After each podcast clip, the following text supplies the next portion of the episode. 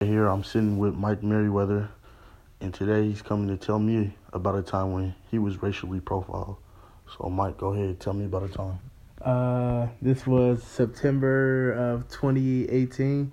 Um, we, uh, the Sterling College football team, we went to Mayville State. We had a game there, which was a 16-hour van ride for us. We um got there. We played until about 11 o'clock that Saturday night. We didn't get back until Sunday midday.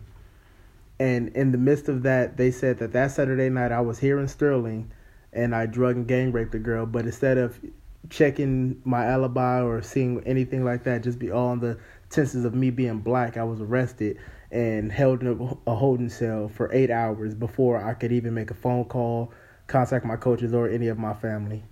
So that that was one of the times that I was racially profiled against here. And how did that make you feel, Mike?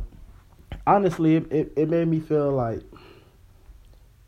like when most people in urban cities, like I come from Los Angeles, when you know you grew up around prejudice all the time, bro. So when you come here, and Sterling College's biggest motto is you know be the be the uh, be the future that you want to see, you know, be the success that you want to see. It's hard to be the success when everybody just looks at you like you're a problem.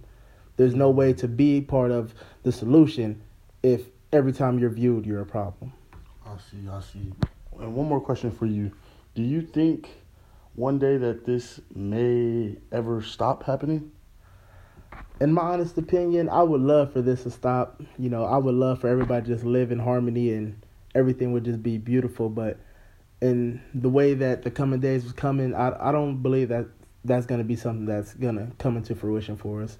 Just off the way that uh, we're more segregated now than we were during the Jim Crow era and slavery altogether, and the fact that our nationalities now in America are co- are clashing left and right due to our political views and injustices all around the world.